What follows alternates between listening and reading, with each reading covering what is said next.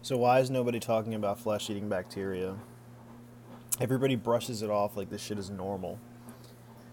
I remember when stuff like that used to be in like a sci-fi movie. I mean, I'm talking that's like Independence Day level type shit right there. Flesh-eating bacteria.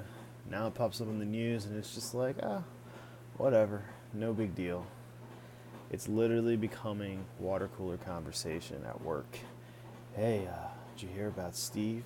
Nah, what happened? Uh, he slipped on a pebble at the beach and uh, flesh-eating bacteria ate him from the anus out. Wow. It's a damn shame.